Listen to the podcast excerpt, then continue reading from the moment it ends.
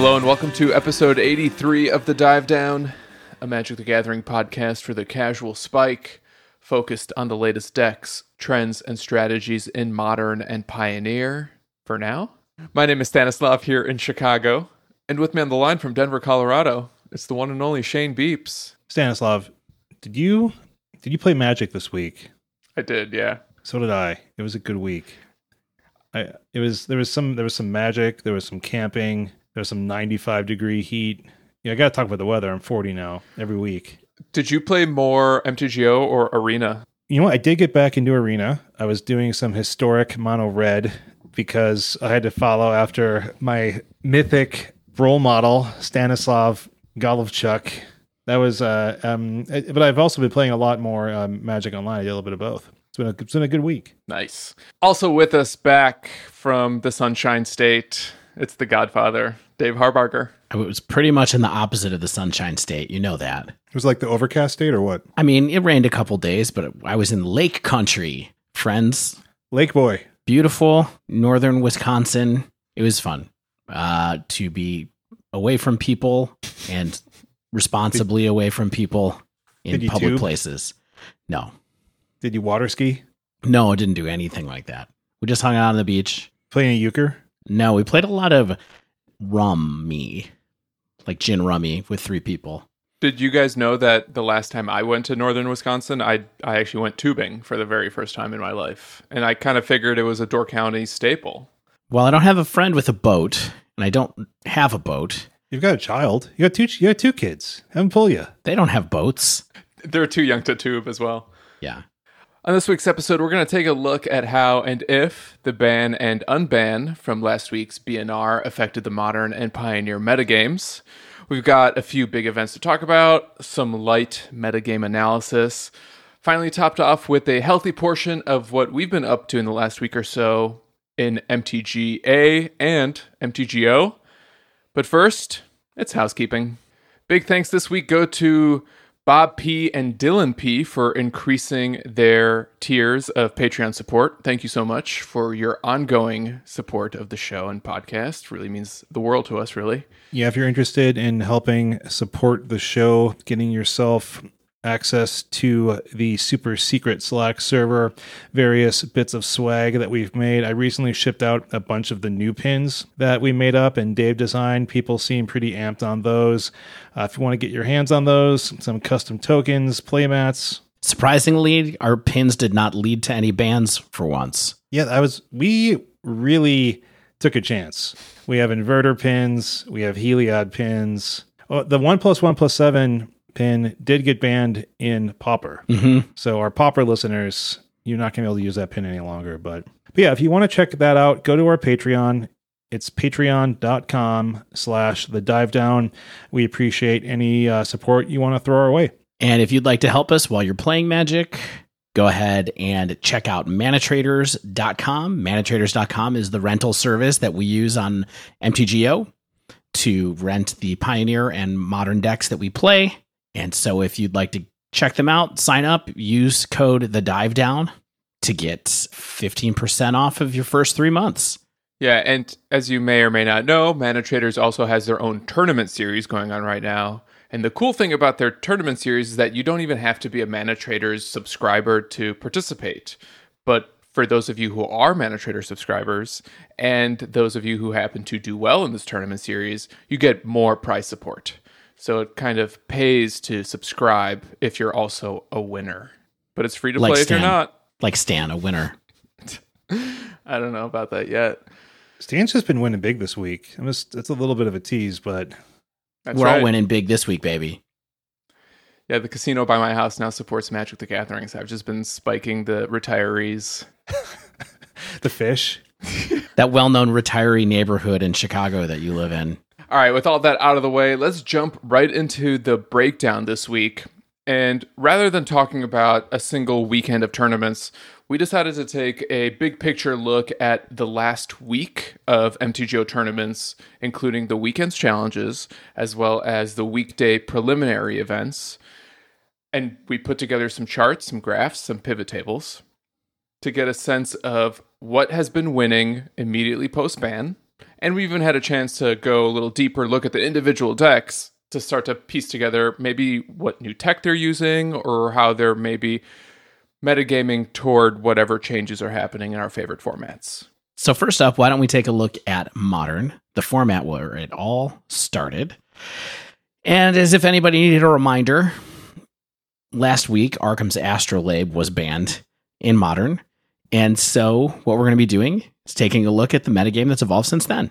Hey, can I jump in really quick? Dave, we missed you last week, even though we loved having Everett on as usual. I don't know if I really heard your reaction to the BNR. Uh, I would say it was very consistent with your reactions as a as a team. I was uh, pretty on board with Astrolabe being banned. Not like a broken card, but a really annoying card that was just getting to that Git Probe kind of zone in my mind, and so that makes sense for it to go, causing like cer- certain deck archetypes in modern to become kind of a big gray blob. So um, I think that's good. And then uh, Pioneer, I kind of screamed in my heart for a while They scream in your heart. and listened to a bunch of people's podcasts where they were screaming not in their hearts.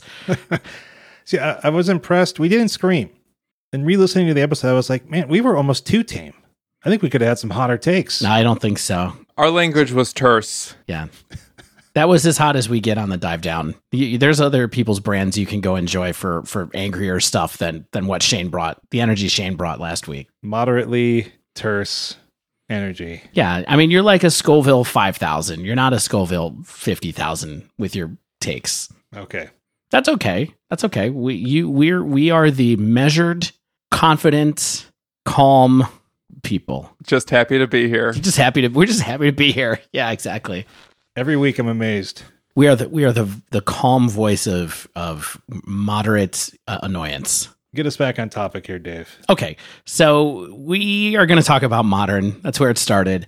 I I think it's interesting. Modern actually had a pretty big schedule last week. There were seven non league events that seemed to fire after the ban went into effect. There were five prelims, a challenge, and a super qualifier on this weekend that a lot of people had eyeballs on. That was a really cool event to see. I think before we hop into the meta, why don't we talk about what we thought might happen after the ban last week? Like, what what were the predictions that you guys had with the Astrolabe ban? I mean, the primary thing I think, right, was mean, one of the primary things at least was its impact on Coatl, right? Because I think Coatl is a really powerful card in a lot of ways in these decks. It you know replaces itself. It's a flash blocker death toucher, which is a surprisingly good way to invalidate a lot of large creatures that have been really effective in modern for a long time. So you look at things like Death Shadow or Gurmag Angler or Eldrazi creatures, and you're like, they don't really line up well against a Coatl. In addition, though, there's also the color fixing that Astrolabe provided as well. So it potentially could make it more difficult to run things like Archmage's Charm in greedy shells. Uh, Dead of Winter also was going to take a hit. Yeah, Shane. I, I mean, I think what you're kind of speaking to is the fact that Coatl in modern in the Astrolabe decks was basically Baleful Strix. Uh, right, it was printed to be kind of like the the more fixed Baleful Strix, and the reason that's good is because it's just a two mana two for one. A, it replaces itself, and B, it trades with other creatures. And sometimes, if you needed to maybe like carry a sword or just like swing in for a couple points of damage, sure, it does that too. But it, it trades profitably for two mana, more profitably than most two mana cards do. Yeah, worth noting, Strix does not have flash. And so in some ways, Coatl was even more scary because you could just drop it, you could bluff it. Can't do that with Baleful Strix. It's a, it's a replaceable removal spell. Yeah. In a lot of ways. And then it also has the power to fly over and plink down opposing planeswalkers. It just did so much in these snow decks. And of course, there's other impact from Astrolabe's ban, like maybe Urza decks wouldn't be quite as good, or Niv decks that rely on the mana fixing would also have an impact from the loss of the card. I think also, too, what people were looking for, there were some takes about what might be opened up from the loss of Astrolabe. Like, not only would it hurt the popular decks, but what might be more powerful now. And Ponza, of course, was already a deck that was still sticking around just fine and doing quite well. And now the concept was like, well, now maybe mana bases can be attacked more powerfully. Yeah, and so I think most people were anticipating an uptick in Blood Moon just in general, right? Blood Moon effects of Ponza, but also maybe Blue Moon goes back to being something that's more aggressively using Moon, things like that. Yeah. And as Everett mentioned last week, Astrolabe really allowed the snow decks to play Field of Ruin, even though they were running like three color mana bases. And so people were maybe thinking, well, now is this time for Tron to reappear because they won't be as afraid of the, the mana impact? Of course, that's going to be counterbalanced by the prevalence and popularity of Ponza, which is going to play the land hate role now. I think people were still thinking that an Uro mid rangey type deck would likely still be pretty good. And I think we'll talk about what we saw Uro appear in in our results. Yeah, I mean, I was tweeting from the dive down account on on ban day, so I feel like there's a written record of what some of my predictions were for the post ban metagame, but I essentially thought that Stoneforge Mystic was going to get better because now control decks didn't necessarily have to run Uro to be their best threat. They can also just run that Stoneforge package again. Um, I definitely thought Blood Moon was going to get better. I didn't necessarily anticipate that Blue Moon was going to start main decking Blood Moons again, but you know that checks out. I guess I'm not surprised. I think the thing I wasn't expecting for, um, which we're going to talk about a little bit, is just that Jund maintained its popularity and maybe even got more popular this week. Does Jund's popularity ever actually surprise you? It's just that it's a people just like it they I think they like the concept of optionality. I think they like the concept of playing the hand disruption and playing the removal spells and just having the options to do what they want and just win the Jund game plans. I'm I'm never surprised to see it. Yeah, I mean, here's just like a little brief tease. Jund was the most popular deck in in week 1 of of post ban modern. And but you know, not by a wide margin, but it was. And I think perhaps what may be happening is when control is not in tier one, as Bant Snow had been, and control being a strategy that can beat up on mid-rangey Jund strategies, that does actually create like a little bit of extra space for Jund to maybe pick apart some of the other aggro or mid-range players that are trying to, you know, exploit whatever is happening in the metagame in week one. So let's not tease it anymore. Stan, you did a lot of tables, you did a lot of pivot tables.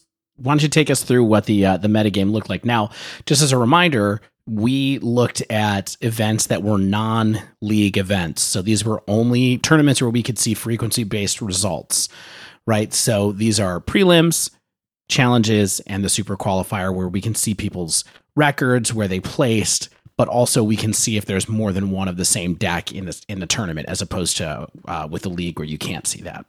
This is kind of like one of our classic and semi-frequent things we're saying like what's the competitive metagame looking like? Like so it's not just kind of like a mtg goldfish thing where they incorporate leagues and competitive data. We're saying like what's appearing in top 32s what's appearing in the 3-2 or better list in the prelims? And let's get a competitive metagame in terms of both performance and in popularity. For sure. And what I did was I took the MTG Goldfish data from the post ban prelims um, and the top 32s that MTG Goldfish posted from the weekend's events. Um, I put them into a spreadsheet. All the data stands out there. I made some pivot tables. Um, and here's what I've got. Oh, and, and I guess I want to add one more thing. I looked at all of the raw data that we have, and then I also looked at what I call the winners metagame. So I'm going to talk about the raw data, and then I'm going to talk about the decks that only went 5 0, 4 1, or made top 8 over the weekend, if that makes sense. Totally makes sense. That's awesome. Just to narrow the perspective a little bit. So, um, 31 different decks in modern, give or take. So, there's some minor variations there, you know, like mono red prowess, Izzet prowess, and I guess Boros prowess, which is just mono red prowess with Boros charm. Those all came in as three different decks. And Mardu Lurrus aggro, which is basically Rakdos prowess as well. And just how different are Infect and Tron, really, Stan? hey, you're just asking the questions. Uh, one thing I wanted to mention before you look at this table, Stan, is just the grand total number of separate decks that are accounted for in this table are 134 different entries. So every number that Stan gives out, if you want to think about it in a percentage, The not the denominator is 134. Dave, did you know that you could flip percentage calculations around? Did you know this? This is this is a like so 33% of 6 is the same as 6% of 33. Thanks, Shane. All right. So, of these decks, we have four different strategies that had more than 10 copies across the week. In first place with 13 copies was red, black, green, mid range. I, I believe it's a Yund. It's a soft J. Jund. All right, so Jund 13 copies, but right behind it, Gruul midrange, AK Ponza with 12, as well as Eldrazi with 12, which I, I think you can look at that as three mid range decks were among the most popular in the metagame. I would have guessed that Etron was at the top of the metagame just from from my experience over the last couple of weeks and um and from watching the challenge over the weekend. So I'm surprised to see Jund at the top but uh, Etron and Ponza both make a lot of sense for me as far as like what my personal experience looks like recently. Yeah, totally. Like Etron suffered nothing from losing Astrolabe. If anything, maybe they gained something because now a lot of Etron players are no longer running Chalice of the Void, making room for Mazemind Tome instead. So we'll see whether that sticks. But maybe you know losing Astrolabe actually helped Etron gain some fresh new technology. Well, and as like I mentioned earlier, there's also like the threat of Coatl you know just pinging down like your Thought-Knot Seer or something like that where you, you know you're attacking these large somewhat expensive creatures into open mana and they just death touch it. And you're like well poop. Yeah. So there's your top three. Now there's one more deck in that above 10 entries that stan mentioned. What is it stan? 11 copies of Izzet Blitz? I'm sorry? Is it it's a blue red color pair um, blizzit it's yeah, so it's like a, a mono red prowess deck, but it's uh, splashing blue for Stormwing Entity. You might like that card, Dave. You should check it out. I have a lot to say about this that maybe we'll talk about later. Yeah, maybe. Man, was this a surprise to me. I had definitely seen over the, you know, I was uh, not playing a ton while I was on vacation, but I played immediately before I left and a, a bunch right after I came back the last couple of days and I definitely noted the deck's increase in popularity, but I was not expecting the counter of this deck to be quite as high. At the time of recording, Izzet Blitz is the most popular modern deck according to MTG Goldfish. Another thing that blew my mind this morning when I looked there, I was like, uh, "What?" Did they call this deck Red Blitz before, and now it's Izzet Blitz, or wasn't it Mono Red Prowess? They still call it Mono Red Blitz on Goldfish for. I don't know why. I hate that they call it Blitz. It's Prowess. These are Prowess decks.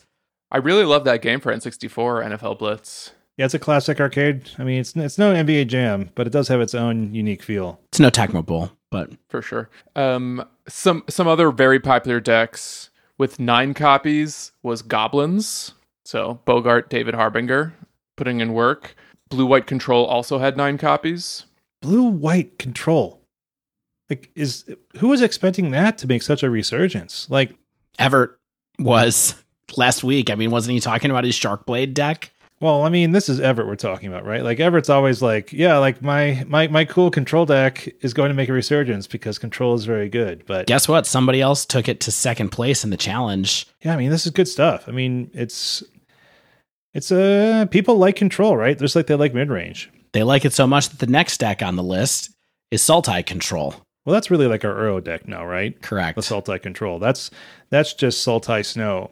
I mean, I don't know if you guys have a lot to say about this, but I was just like, how is this still doing what it's doing? Like it has like Thought Scour sometimes in place of Astrolabe, but it's like they're running the three blue mana spells.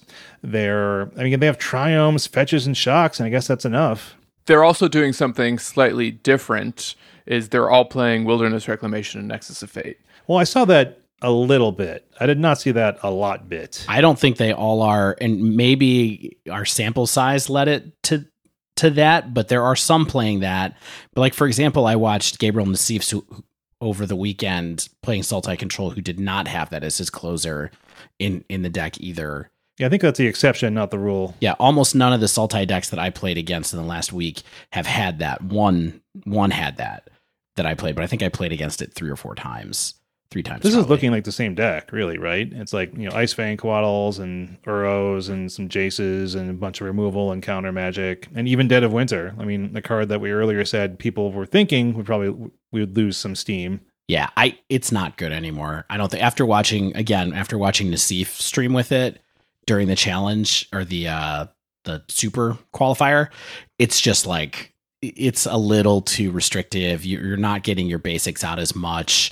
It's often only minus three, minus three, which is good for some situations, but not good for lots. And I, I don't think that that's going to make it. Uh, maybe that's just a change that's incoming. But I, I do want to ask you all th- if this deck looks mostly the same, is that a bad thing? Is that an okay thing? I mean, so it's a good thing, right? Like if if the idea of a ban like this is clearly not to eliminate the deck. This is not like a Mox Opal if Affinity was 58% win rate. This is this is designed just to sort of take things down a peg, make things a little bit less free, make things a little bit less consistent, and that's probably where we want to be, right? Is like make is I think that you typically want decks to continue existing for people who like the play patterns and who like the play style and allow them to keep doing their their thing. Yeah. I, I also think it's pretty cool that the fetch shock mana base that they have to play now, in addition to a bunch of snow basics, allows them to splash for black to run Assassin's Trophy and Fatal Push. I think Sultai Control is a strategy that people for a long time in modern have kind of wanted to see it work out, and the printing of Assassin's Trophy felt like it might let lead to that a little bit, and now perhaps we're seeing the early stages of that really coming to fruition.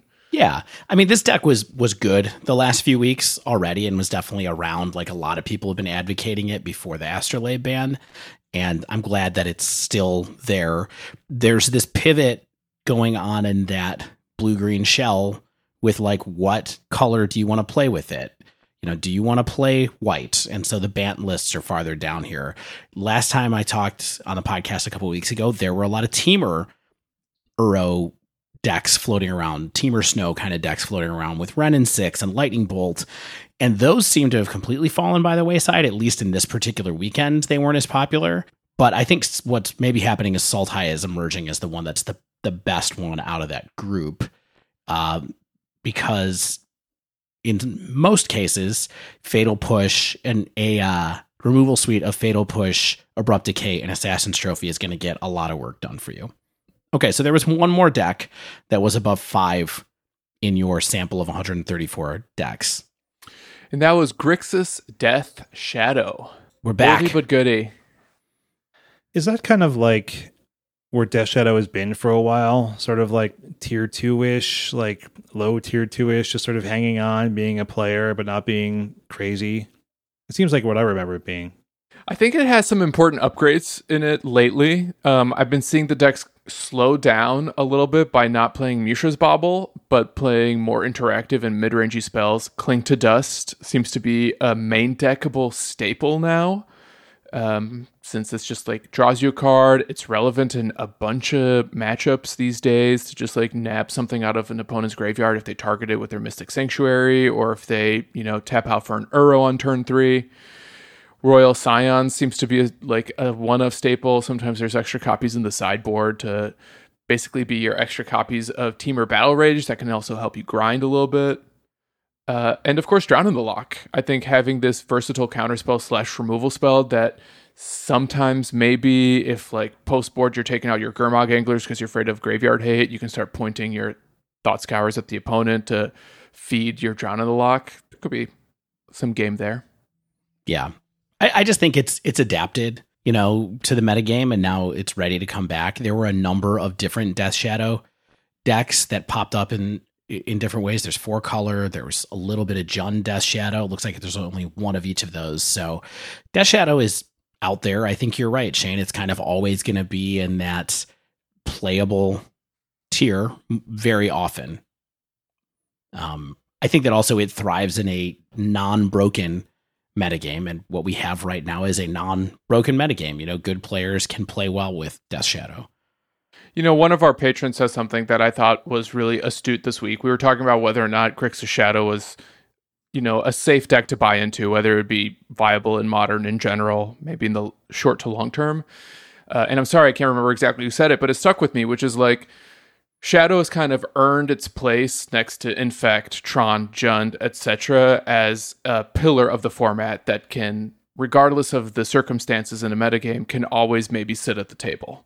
And I think that's kind of what we're seeing now, especially in these week one metagames where people are really figuring out what is or isn't the strongest thing in the format, these really powerful pillars that have been doing strong things for years now can can continue to you know earn wins for the pilots who know how to play them.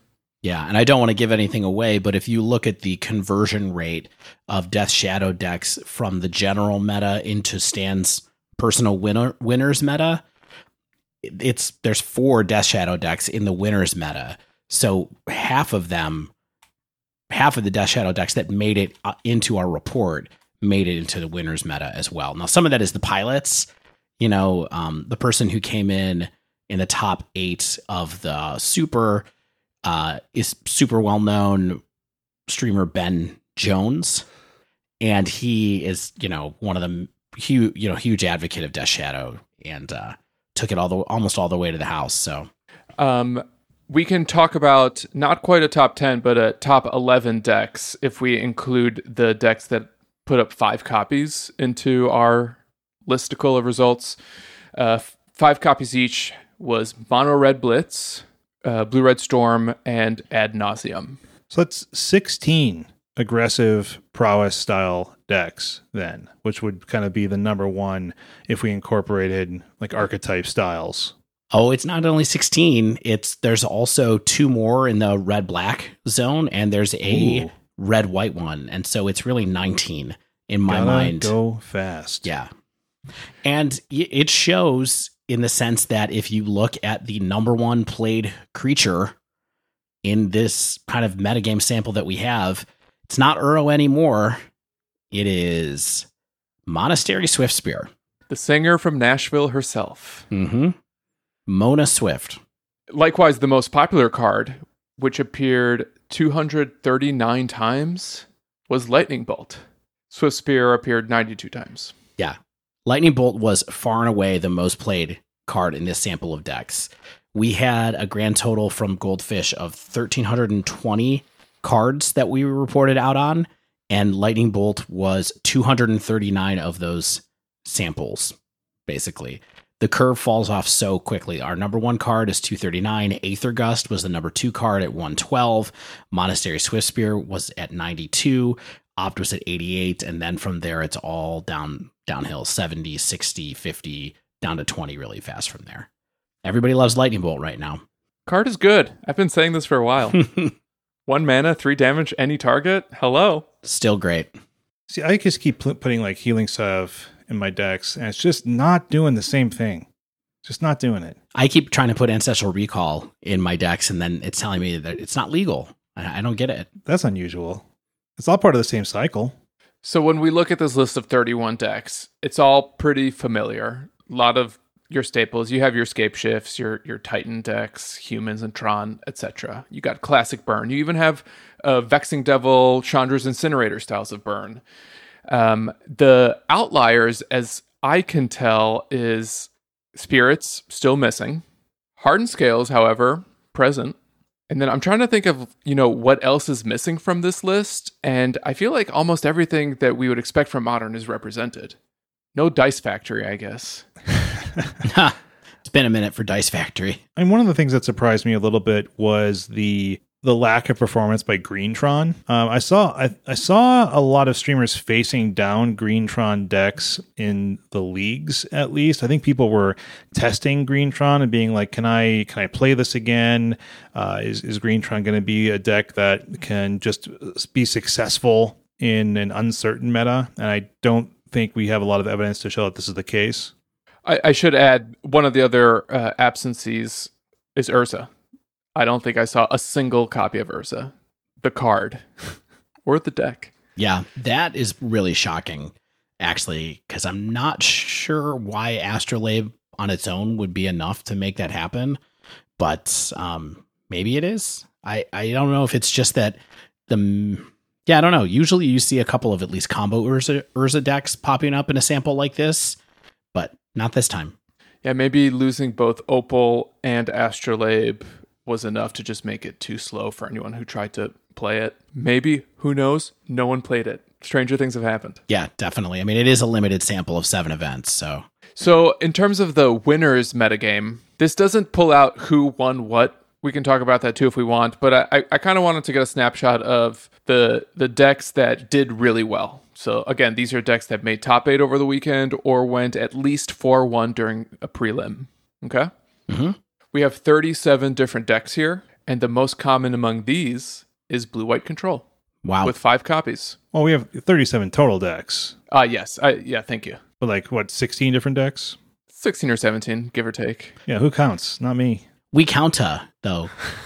Count A. Can, can we have like an Excel digression for a sec? Like, what does that mean? Does that mean anything? It's it's different than count. So it's like count count A is like count the number of times that like a cert like a, a term appears, right? Stan versus like total. Like count is usually a, a some, like similar to a total, correct? Am I, am I I'm probably spewing something a little bit wrong. You know, I know how to work Excel. I don't know what any of these words mean. You know what I'm I'm feeling coming on here? The longest thread of comments we've ever had on Reddit it's going to be about this discussion about spreadsheets.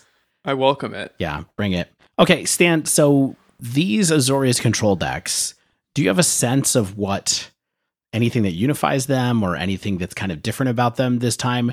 Like I mentioned uh, earlier, I know that the second place deck in the super qualifier was uh, Everett's Sharkblade deck.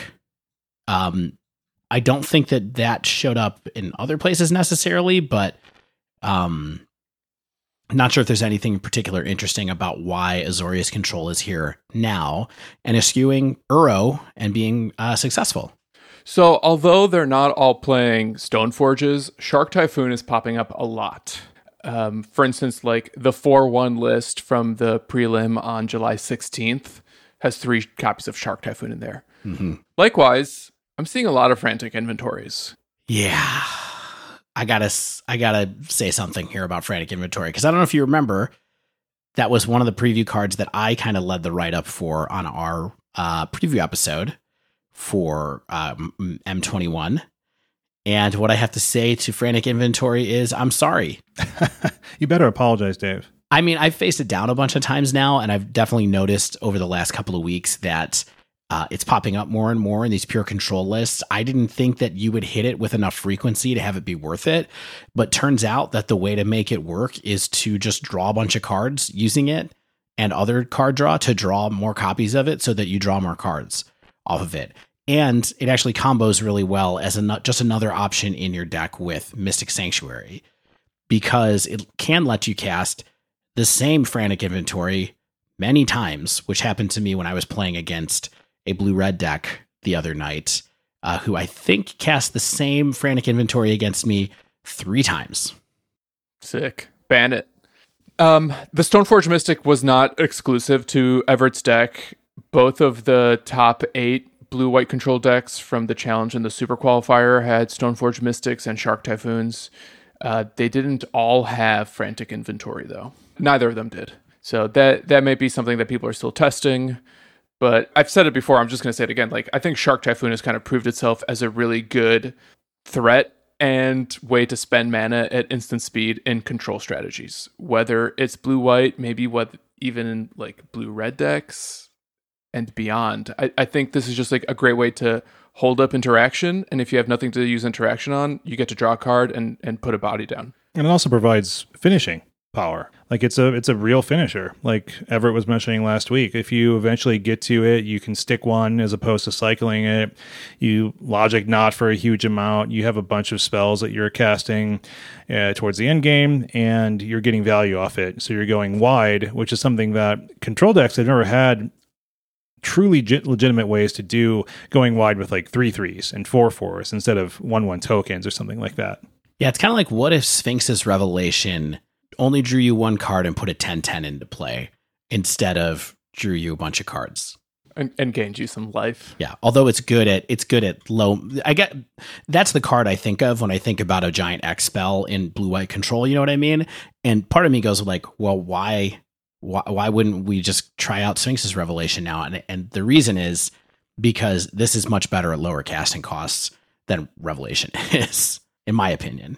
You know, also some of these blue white decks, they're not playing main deck wraths anymore, right? They're going all in on counter magic, really. They, they have the Path to Exiles, of course, but you've got a ton of counter magic and then like Teferi and Jace. they can help you get a body off the board if you need to.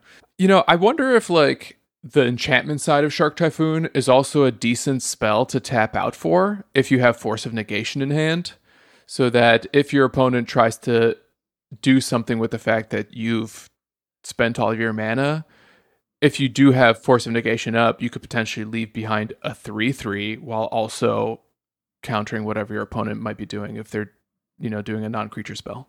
Maybe. Something to think about. yeah. I haven't seen anyone do that yet, but maybe. Yeah, maybe they're just never casting the enchantment. Okay, moving on to the rest of our winners meta. In second place with four copies, surprise, surprise, it's Eldrazi Tron. And Eldrazi Tron was the winning deck of the uh, the Super Qualifier, piloted by Tunneling Cat. Uh, she's a well known streamer, been doing a lot of Eldrazi Tron lately, and also one of the trophy leaders in this season, and I think last season as well. So this is someone who's put a ton of work into Eldrazi Tron and landed it. So And they were playing the Chalice of the Void version. No tomes here. I still think it's crazy in a in a world of blitz style prowess decks being the, the most prevalent decks here that Etron would consider not running Chalice of the Void. It, it was actually running both Chalice and Mazemind Tome. Yeah, the the thing I, we should say is that Mazemind Tome replaces Mind Stone, not not Chalice of the Void. A lot of the Chalice of the Void less decks are because some Eldrazi Tron players decided that it was better to just up their threat density, and so they were doing things like putting Wurmcoil Engine in the main and stuff like that. And so I th- I think that that's what the trade off more so is.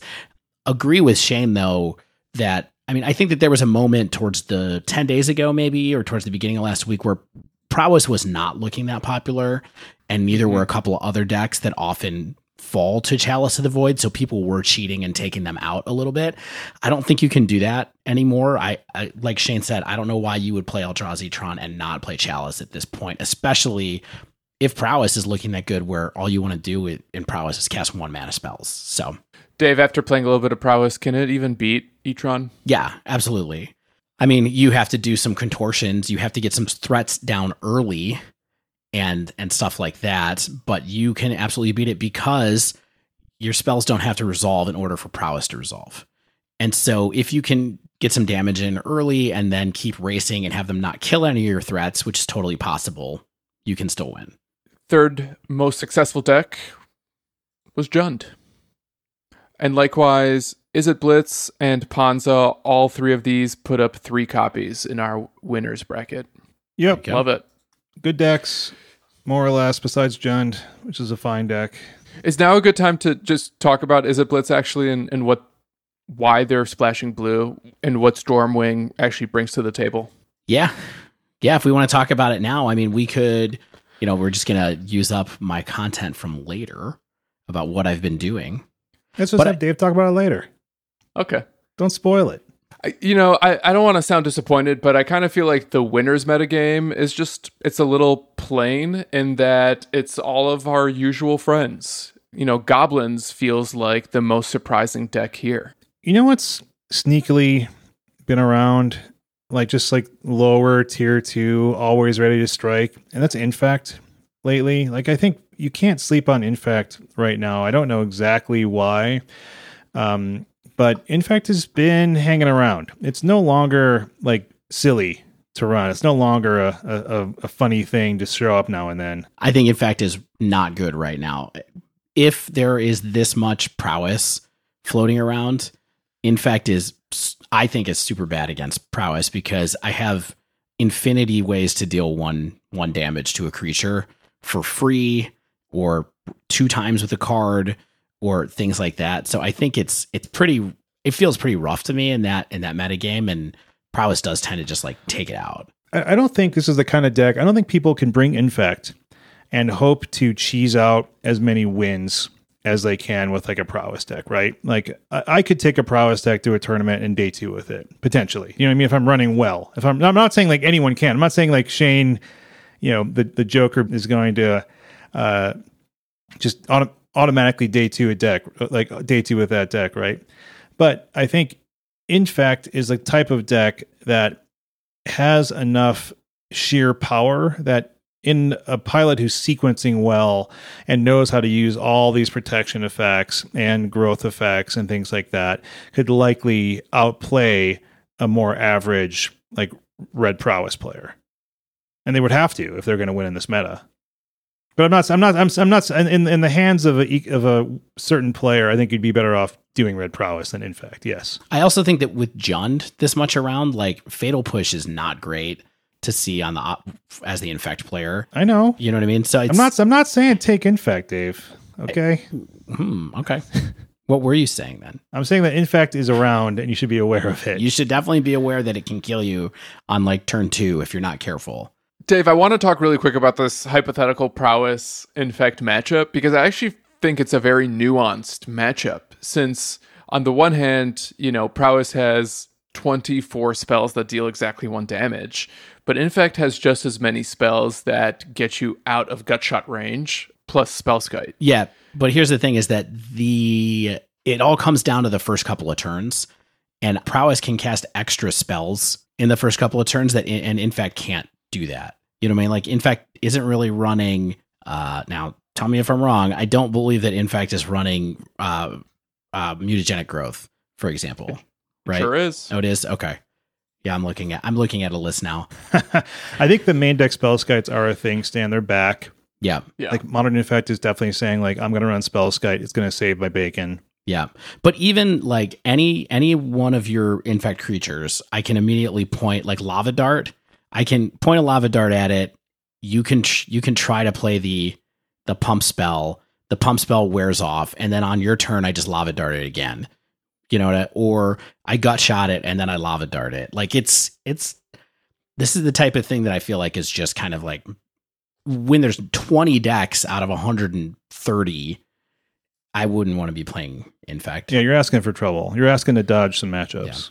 I, I think the the killer in this matchup is Soulscar Mage because the sure you can spend your mutagenic growth to get out of lava dart range, but that lava dart is just going to get you. I didn't make, need to make, make such a multi-minute digression on infect. Yeah, why don't you join us for our Infect podcast sometime? I mean, Infect is a, is a fine deck, but I, I'm just saying that particular matchup would make me really worried right now with how prevalent it, it, it is. That wraps up this week's episode of the Groundswell. Yeah, the groundswell. So you know we talked about the top of the modern metagame. We do cover another format. Let's jump over to Pioneer, unless you guys have anything else you want to say about modern results. No, sounds good. So Oath of Nissa was unbanned, right? And people were kind of like, maybe we'll see some Kethis. Maybe we'll see some Green Devotion do something. Um, but the events are actually firing a little bit. So we have some stuff to talk about here, right? So that's good. Has anything changed? And I think it's the same meta. we we don't have too much different here. We have Are we surprised by that? no. Like, I mean, it's it's not like anybody really thought something was going to change after this, right? I think the only thing that would have been potentially feasible is Kethis being like a near tier one deck, maybe like a high tier two or something like that. And in our current metagame that we are exploring, we don't see that. There was a single Kethis combo out of 69 decks. So Also worth noting, our sample here is a little weird. is five events, Yeah, one challenge, and four prelims, and all of the prelims have still have less decks than the modern prelims had in them. So our sample of deck count, raw deck count, is half the size of the one from the modern pivot table that Stan just did. Yeah, a little unfortunate. So we have Dimir Inverter with 13, Mono Black Aggro with 12, Mono White, Lotus Breach with 9 and 8. It's the same stuff. It's almost just like somebody wrote it up that way, right? Yeah, like you could, we, we could have likely pre- just predicted this metagame with the red aggro decks slightly behind and the burn decks and spirits and stuff like that. And then we have a smattering of like two and one ofs of random things. The thing that I think I would take from this immediately is the mono black aggro is now very in vogue instead of vampires. The vampires is only a one of where there are 12 mono black, kind of the traditional mono black aggro decks. So vampires was maybe a little bit more popular than even traditional mono black, but now it seems like the the tables have sort of spun around, and we're back to the mono black being just it, it's just tier one now. And I think there's a couple reasons that mono black aggro is even better than ever, perhaps, that I want to get into later when we kind of dive into some interesting nuances and some subtle changes in some of these decks. So, just really quick, you know, we touched on how smaller sample size was because of the amount of events that we had to look at. One of the things that, you know, struck out to me, stuck out to me in Pioneer versus Modern is that we also have fewer decks to look at. So, only 18 different decks, give or take, with you know some very subtle variations. Though the you know those blurred lines are fewer in Pioneer than they are in Modern. But great song, by the way. Love that song. 18 different decks uh, appeared across all of these events. The total deck count is 69, which is pretty nice, but the actual variety is is significantly smaller.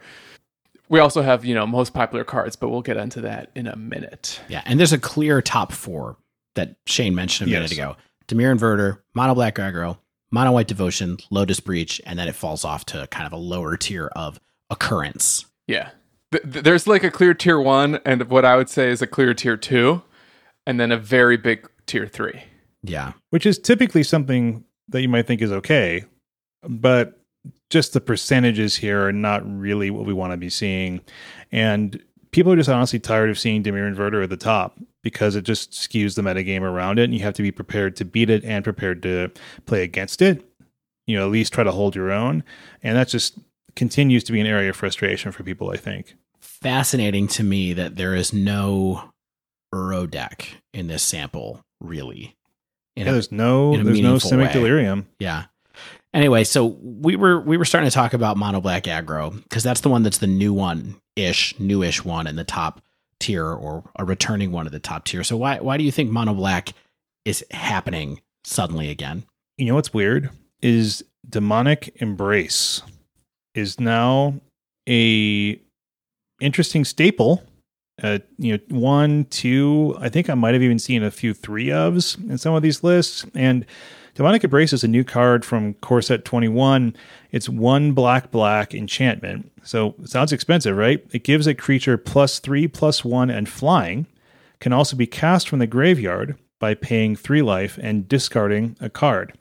So we know how synergistic discarding cards can be in mono black aggro. It gives you something to do with excess lands. It lets you pitch cards that can then recur from the graveyard, like a number of your creatures can. Uh, it amps up your low CMC creatures into some big threats. So you stick this on a Bloodsoaked champion, you have a flying five attack creature. And even if it dies, you can recur that enchantment back from the graveyard along with recurring the Bloodsoaked champion. So it's just a, a really good way to provide long game and even immediate on, say, turn three, uh, a, a flying attacking power to really get your opponent dead. It can do a little bit like that Smuggler's Copter Impression, which I think is pretty valuable. It's nowhere near the same card, of course, but it does a lot of the things that you would want it to do just with the synergistic aspects there. Yeah, I mean, I think it's one of those things too where it's more flying in the deck that didn't have like a ton of flying before and it's recurring flying. I mean, there was Rankle and there was Spawn of Mayhem, so it had access to that, but it's to me it's just a reminder that flying is the best keyword and it's always nice to be able to just go over your opponents. And speaking of flying, and going over your opponent's Spawn of Mayhem is also making a comeback in these decks. Um, and that was something that we saw become more popular back when Mono Black Aggro was like the tier one deck to beat because it's the Rankle Stopper. Mm. It's like the Mirror Breaker. So you play this, it's the 4 4 flyer that's stopping the 3 3 flyer and Rankle. Um, and also, interestingly, when you're getting your two power creatures uh, up to five power with demonic embrace you're also able then to stop the opposing spawn of mayhems. You're able to stop the opposing rankles. So there's a lot of kind of leveling even in the mono black aggro deck. Yeah the thing that i love about embrace you know when i first read it it, it was templated almost like a force card, you know, one of the force cycles in modern or force of will or whatever. But the fact that you're actually discarding a card to bring back demonic embrace in a deck full of like scrap heap scroungers and dread wanderers, you don't actually, you know, necessarily two for one yourself nearly as often as you would otherwise, unless perhaps opponents playing like instant speed graveyard hate and they cling to dust you. Yeah, it's good. Do you want to talk about the winning metagame right now, or do you want me to kind of go into some interesting changes I noticed?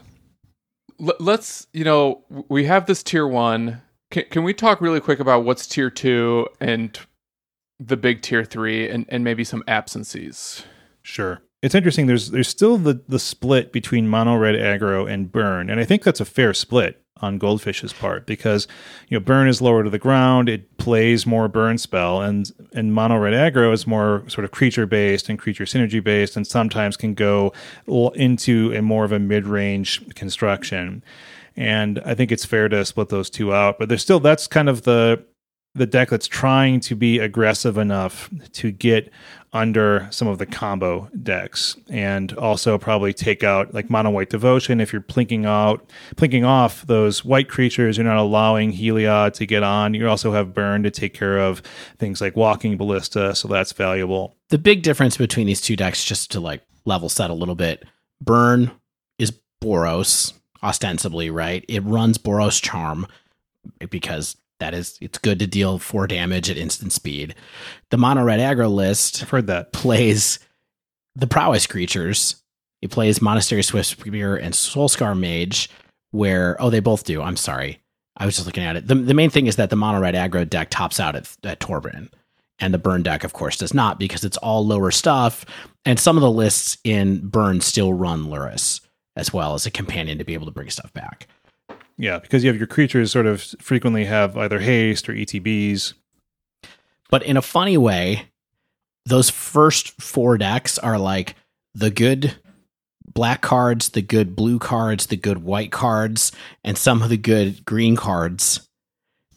And then the next tier is like, hey, there's all these red cards that are also pretty good that are in Pioneer. Here's the decks that that those go into.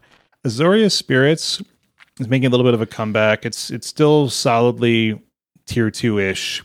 I think one of the reasons for that is the lofty denial that we've been talking about. It's just a straight up playset. Oh yeah, all the, all the time now, right? In in two of the four, and also in two of the four of these decks in the results, we see Watcher of the Spheres finally making some appearances. That's that blue white two two flying bird wizard. So it's not a spirit, but it makes creatures with flying cost one generic less to cast, and then it gets a little one one boost for the turn every time a creature with flying ETBs.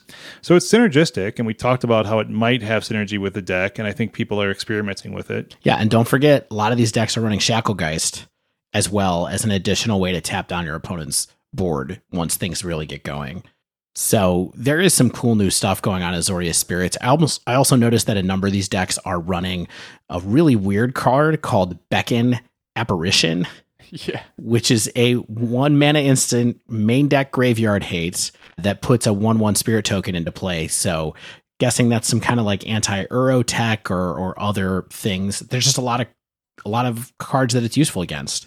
Yeah, I'm loving this Azorius Spirit list and I feel like the only thing I can really infer from the fact that Bant Spirits is absent, but Azorius Spirits is present with several copies is that having those four extra copies of what is very often counterspell is so much more important than whatever Coco's providing. Yeah, they must just be better than against Inverter, right? Yeah, totally. And and I feel like I said this a couple weeks ago, whereas like the way to beat Inverter is you kind of need two counterspells.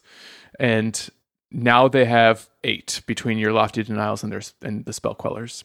And then you also have like some aggressive game plans with Rally of Wings, if that's your jam as well. That's a big pump spell. Oh yeah. And then kind of lagging behind that is the other stuff, right? And that can be stuff from we did see a couple green devotion decks that I want to talk about. Niv to Light is making a little bit of an appearance here. Just random decks that you know. One, I know one thing you wanted to talk about later is uh, cycling deck, Dave, sort of cycling control. Uh, we yeah. do see a Winota deck. We do see that mono black vampires. We do see our singleton Kethis combo. Uh, even stuff like Boros Feather, Esper Control, and Golgari Stompy still showing up as as one of. So you know, we we want Pioneer to be the play what you like format, but in terms of competitive viability, I don't think we're quite there yet. Or people are bringing what they consider to be the best decks and trying to out meta each other with some uh, tweaks and, and tech in those lists. Yeah, I was just going to ask since you just brought it up. is that what you want Pioneer to be? Do you want Pioneer to be the play what you want format? Because here's what I kind of want it to be. I want it to be a, a, format where creature combat is good. Yes, like that's kind of the thing that I'm interested in. Yeah, that's kind of what I think people liked. Uh, many people seem to like about Pioneer is that it's board is very to the board, right? And it's about thinking about your combat. You know, the humans players of the world probably really liked Pioneer. It's probably why I like Pioneers. I like playing to the board, and I like thinking about how to generate a good board, take advantage of that. You know, make make cool attacks, bluff things like that. And I would agree, Dave, which is that was kind of Pioneer's identity early on, right? Is it's it's it's battlefield based, and now it's not. Yeah. Now I mean, it is if, if you're mono black aggro.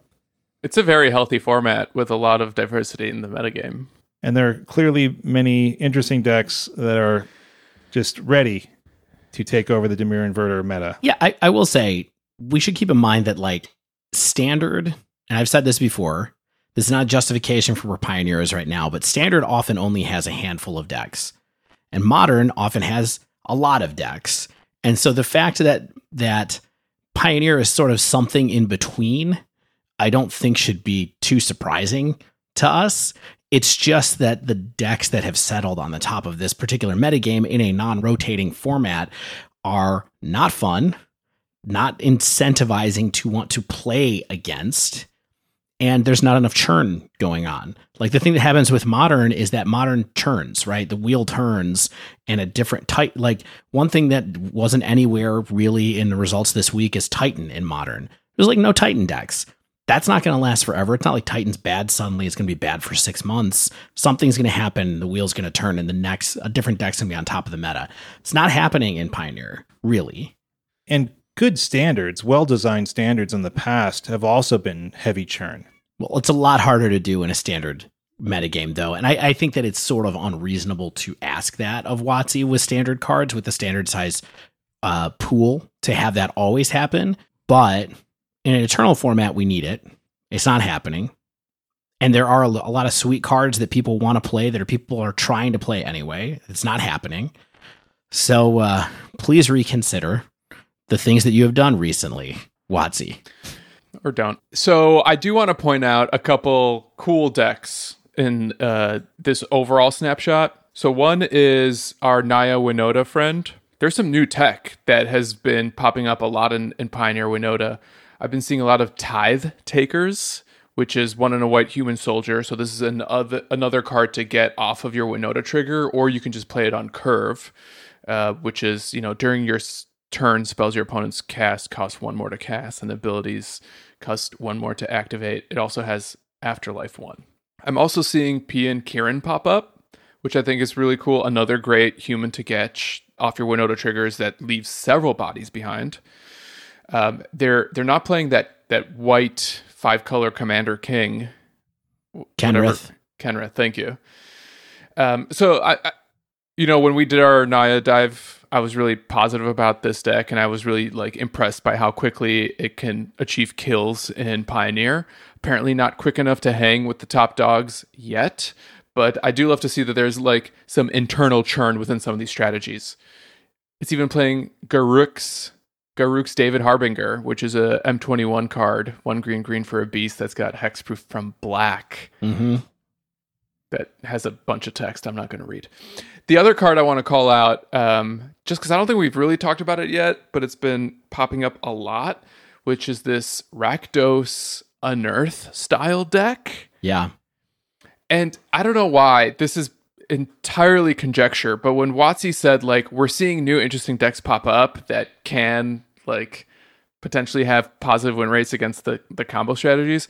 I kind of wondered whether this mid rangey Black Red Unearth deck could do it because it has the Thoughtseize, it has a bunch of removal, it has main deck Planeswalker hate with Dread Dreadbore, but it also has like this Lurrus package with Archfiend's Vessel and Stitcher Supplier and Kroxa and Young Pyromancers. Yeah, we should mention this deck piloted in our sample by Phil Hellmuth, who's a well-known streamer. Um, quite often places and challenges, and so it's it's a player who I respect, like their deck selection, and it definitely makes me go, huh? So they believe in this kind of thing. It feels a lot like uh, Mardu Pyromancer to me in some ways. I haven't played it, but when I look at the cards, I'm like, is it that same kind of zone where you're like, you get to go a little wide if you want to, you get to have a, a big resilient threat in Kroxa if you want to. There's this fun kind of combo with a bunch of the cards in the deck with Claim to Fame as well, where it's like, oh, you can bring cards back with that. You can bring back an Archfiend's Vessel and give your 5 5 guy haste, I think, with it. Potentially, maybe not. Maybe that's not the way that the triggers work out. Yeah, I think you can do it. Yeah, with I after. think so. Yeah, It's also running the best card from Core Set 2021, which is Village Rites. So I mean, I I did want to bring it up because it's running it's running the Village Rites card, and it's like it's just a bunch of stuff in here that draws cards and grinds, and it's definitely uh piqued my interest a couple of times now. It almost looks like a modern deck, is the thing. Like, if it had Unearth, this would just be a modern deck instead of Call of the Death Dweller. Yeah, exactly. Wow, what a difference between those two cards, right? Yeah. So I, I think there's something interesting here. I, I might try to play it and talk about it on a future up. Yeah, and the last deck that I wanted to talk about really quickly that I thought was sweet. Shane mentioned it earlier. Blue White Cycling Control, piloted by Awesome Maxi One in the Pioneer Challenge. It only went three and th- three three, but it's basically a take all the control cards that have cycling in a deck with Drake Haven and Abandoned Sarcophagus as payoffs, which Abandoned Sarcophagus lets you cast cards with cycling on them from your graveyard as normal. And then if a card has cycling that would be put in your graveyard from anywhere and it wasn't cycled, exile it instead. So it, you can do this kind of like cycle it to draw a card, get it in your graveyard, and then replay it for full value out of the graveyard whenever you want to, kind of thing, which is pretty sweet. I mean, it seems like it was moderately successful, but this has Shark Typhoon in it, Stan's new favorite card. And uh, Teferi Time Raveler, Teferi Master of Time to help you with some discarding as well. So this is just kind of like a cool, weird iteration on blue white control. I also want to talk about these mono green devotion decks that we saw come in 9th and 24th in a challenge. And they're built surprisingly differently from one another and also differently from the deck that I'm going to be talking about a little bit later in the dive down. Um, I, I do know how to know, know how to pronounce this name, so forgive me. It's like the Thanena Guyan. Um, they went four and two in the challenge. They ran only four Nissas as the Planeswalkers, but they also had three Great Henge, four Genesis Hydra, and four Llanowar Visionaries, as well as uh, El- Elvish Visionary. So this is kind of like a cantrip creature, mana dork, even the big mana dork of Llanowar Visionary that combines the power of Elvish Mystic and Elvish Visionary.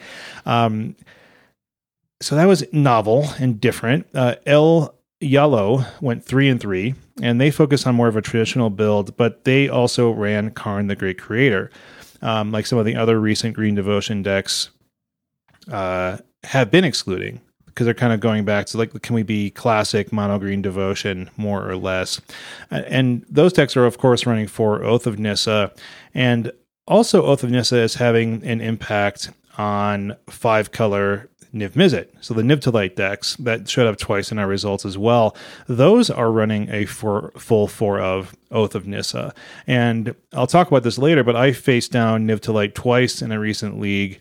Um, and both were using Oath of Nissa, I thought, to really good results because you know you're finding needed cards in your deck.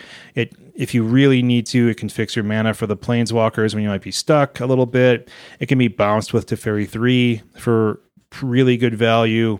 It's a it's a really good card in the deck, and the deck is something that I think people kind of forgot about and have been overlooking. And uh, I think that this is a really flexible and powerful deck that can go over the top of some of the decks that we're seeing in the meta. And Oath of Nissa is definitely adding some power and consistency back to that deck. You know, I saw some good players playing the deck, so keep an eye on it. I, I wish there was but one Ensoul deck here. Alas, there is not. Not even one. Not one. It, you know, looking at this metagame, and if we lived in a, a normal society where we were allowed to play at the local game store because there wasn't a pandemic, I wouldn't have anything to play in Pioneer unless I wanted to just like play Ensoul out of, you know, love and affection for that deck. Maybe it'll make a comeback. Maybe we'll get some more good artifacts. Okay, that said, winner's metagame. There's actually a couple, what I would say, surprises here. We have 22 decks in total uh, that went 5041 or top eight. Of those 22, there's 11 different decks. And the most successful among them was Mono Black Aggro, which appeared six times in our winners bracket. Yeah, deck's good. It's really good. That's big though. That's like way better conversion rate than anything in modern had. Yeah, it's quite good. I mean, the the deck is it's built to prey on the metagame, mainly because it can run hand disruption, both main deck and sideboard. And I think people they're not sleeping on it, but I think Thoughtseize is such a ridiculously powerful card to be able to run uh, and not really take you off tempo because it's, it's, just so cheap and you can sort of fit it in wherever you think like okay well it's it's turn three opponent's going to untap i can cast it now i can also cast two other one drops while i'm doing so. You don't have to cast it turn one you can get your aggressive game plan going. Yeah and uh, as you might expect once again thoughtseize was the most played card in our sample. Uh, i don't think that's any surprise there followed very closely by fatal push I think we can even say that Thoughtseize is, is just the best card in Pioneer. Yeah, I think so. I thought so for a long time. Still true. It's so good. It's I, I got Thoughtseized a lot um, by Niv Mizzet decks, by inverter decks recently in my play testing. Um, you know, even Thought Erasure type effects. All those cards. There's just a lot of cards that are doing those type of effects, and they are hard to face down. Thought experiment. Maybe we should ban Thoughtseize. You're not the first person to suggest this. I'm not. No. Weird. Um, I, I, you know, I said a couple weeks ago that I feel like it's an important piece of interaction, and it is also an important safety valve on the format. And um, I still feel that way, but you know, it's just such a double-edged sword where it's like it's important against the combo decks and inverter, but inverter is just playing it too. Right and they're all going to do that. Like uh, not all, but lots of decks that that are able to are just going to run it as a piece of defense and a piece of offense as well. So I don't know, Stan. You know, maybe maybe that's right. Yeah, I don't know. What's I mean, I think I'd like to revisit Mono Black and a you know further episode discussion, of course. But what's coming after Mono Black here, Stan? What's like our tier two in our winners metagame at least? Right. So if Mono Black is tier one because it had the most copies, our tier two, which had three copies, is Mono White Devotion and Dimir Inverter. Yep. I, I the reason I was surprised is just because I kind of thought Dimir would still be the most successful deck. I mean, when everyone when everyone's coming out to get you, you know, what I mean, like this this is kind of the oh, Mono Black is really back, and people are really playing Mono Black this past week, and people were tuned against Mono Black while also being tuned against Dimir Inverter. So perhaps just the sheer you know this the the speed of Lotus Breach, the speed of Burn, Mono White Devotion is teched against Dimir Inverter, Mono Black Aggro is teched against Dimir Inverter. When you're up against that kind of hate in the field, I'm not too surprised to not see it overperform in terms of like the top eight and and really good record representation at least. Shane, I gotta ask though, how are how do you tech against inverter though? Well, so what Mono Black's doing a lot is they have not only main deck disruption and main deck speed, but they have a lot of the sideboard is heavily teched against it, right? Like they have a lot of the sort of surgical style effects where they're like, you know, I'm going to name a card and get it out of your hand and deck type thing. You know, they have they frequently are playing things like uh, brain maggot and just effects like that that can try to stymie the Dimir inverter player. I mean, Mono White would not be playing, and Mono White would not be playing things like Gideon's intervention if there wasn't a Dimir inverter world out there. Right behind inverter is Mono Red Aggro and Lotus Breach, both of which had two copies in our winners bracket. I think we can like put these four decks, with the exception of Mono Black Aggro, as kind of like the tier 1.5 and above. Pleased to see Mono Red Aggro still still putting up work. You know, there there was a point where like Chonky Red was just not that good anymore. I'm curious if that is something that if Niv to becomes more powerful, we know that Mono Red just is just gets steamrolled by Niv to because it goes over the top. Yeah. And so I think it's it's it's the kind of stuff where it's like, oh man, if only we didn't have this crazy powerful top end of the format, maybe this would be like our dy- our dynamic metagame that we saw before. Like, you know, in the early stages of the format, we saw certain things creeping up and getting really powerful, and then things were going over the top of them, and it became kind of like, what's the biggest big mid range? And now you could then you could try to maybe go under that with like the hardest aggressive decks or maybe with combo decks or things like that and we just have to sort of infer from really small sample sizes like what's going on here and like what could be because we have the the presence of inverter and the decks that are teched against it up at the top. Yeah, and I'm just realizing, you know, earlier I mentioned that Niv to Light was that there was no Uro deck. Niv to Light is the Uro deck, right? And so it's it's the mid range deck. It's grinding with with Uro.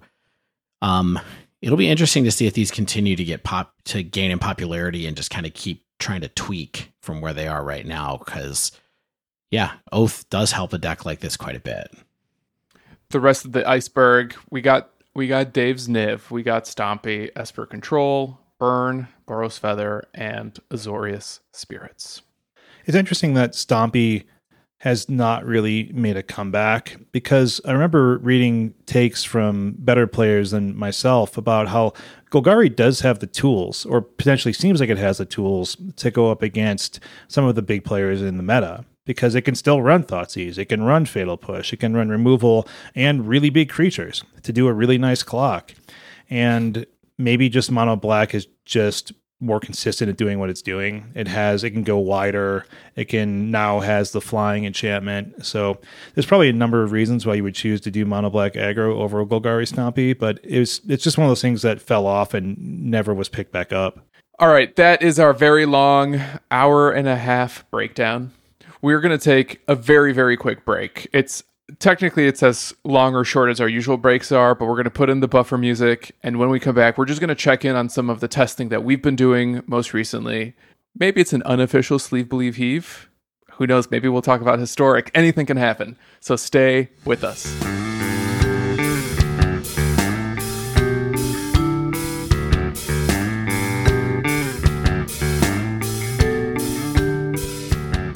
And we're back. So, Dave, you've been on vacation, but you could not wait to come back and shuffle some cards. It's true. Digitally. And Shane too was on vacation and then came back and shuffled some cards. Shane returned home early from vacation because of how much he wanted to shuffle those cards. I'm also I wanted to see my cats. They're so fluffy. Hmm. That's fair. But Stan, you've also been shuffling a lot of cards. I, I think I did seven days of shuffling. And I kind of want to hear your journey first because I think you've you've done some interesting stuff. And it includes one topic that we kind of glossed over in the in the modern breakdown. Yeah. So thank you, Dave, for giving me this platform. I, I think the topic you're referring to that we glossed over is the Mana Traders qualifiers. That and one specific deck that you played in the Mana Traders, one extremely hyped deck from Twitter over the weekend. Yeah, it was hyped up on Friday. I jumped right on it as soon as we found out what it was. Because people were doing the thing that was like they're posting their screenshots of their trophies and they're like, I got the secret deck. Yeah. I'm going to spike the challenge. And then a couple hours later, they revealed what the secret was. Yep. So you've been playing the Mana Traders event a lot, though. Yeah, and look for people who are not familiar, the way the Mana Traders event works is you have this this free qualifying period where you have to m- meet a certain minimum match win percentage within a certain amount of games played, and then if you meet that minimum, you qualify for a Swiss, and then if you do well in the Swiss, you go on to like I think it's a top eight or something. I don't know. I've never qualified before, and I'm currently sitting at in 80th place. I have qualified 64% match win percentage across 28 uh, matches played. That's awesome. So I started it playing Ponza just because I felt like that's what I had the strongest grasp on. And, you know, I've kind of been saying, like, if I'm going to take a modern tournament seriously, I'm just going to play Ponza because it's good and I know how to play it. And I was doing pretty well. I was hovering in the high 50s, but I didn't meet the 10 match minimum. And, and again, to just pull the curtain back, like, the more games you play, the smaller that match win percentage has to be. And like if if you do it in 10 wins, you have to get like 65% or above. Which is seven and three, I think, right? Is that is that what you have to do? I think that's right. Everett did that. Yama Killer may have done it too, actually. You gotta do a four one and a three two, basically. Right. And then like from 10 to 20, it's I think uh 60. And then I don't know. It doesn't matter. The point is, I was playing Ponza. I was doing pretty well, but I couldn't quite get that position.